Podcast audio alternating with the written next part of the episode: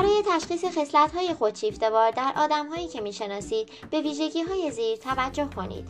اگر با بیش از یک مورد موافق بودید، احتمالاً با خودشیفته‌ای حاد سر و کار دارید. بخش اول همدلی و احساسات.